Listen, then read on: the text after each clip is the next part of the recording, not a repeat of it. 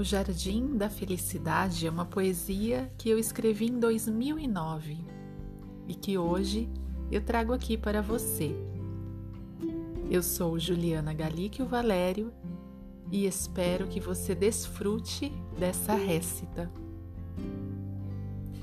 O Jardim da Felicidade. No Jardim da Felicidade cabe gente de toda a idade criança, jovem, adulto, homem do campo e da cidade. Existem diferenças, como em qualquer lugar, mas não cultiva desavenças. Todos sabem respeitar.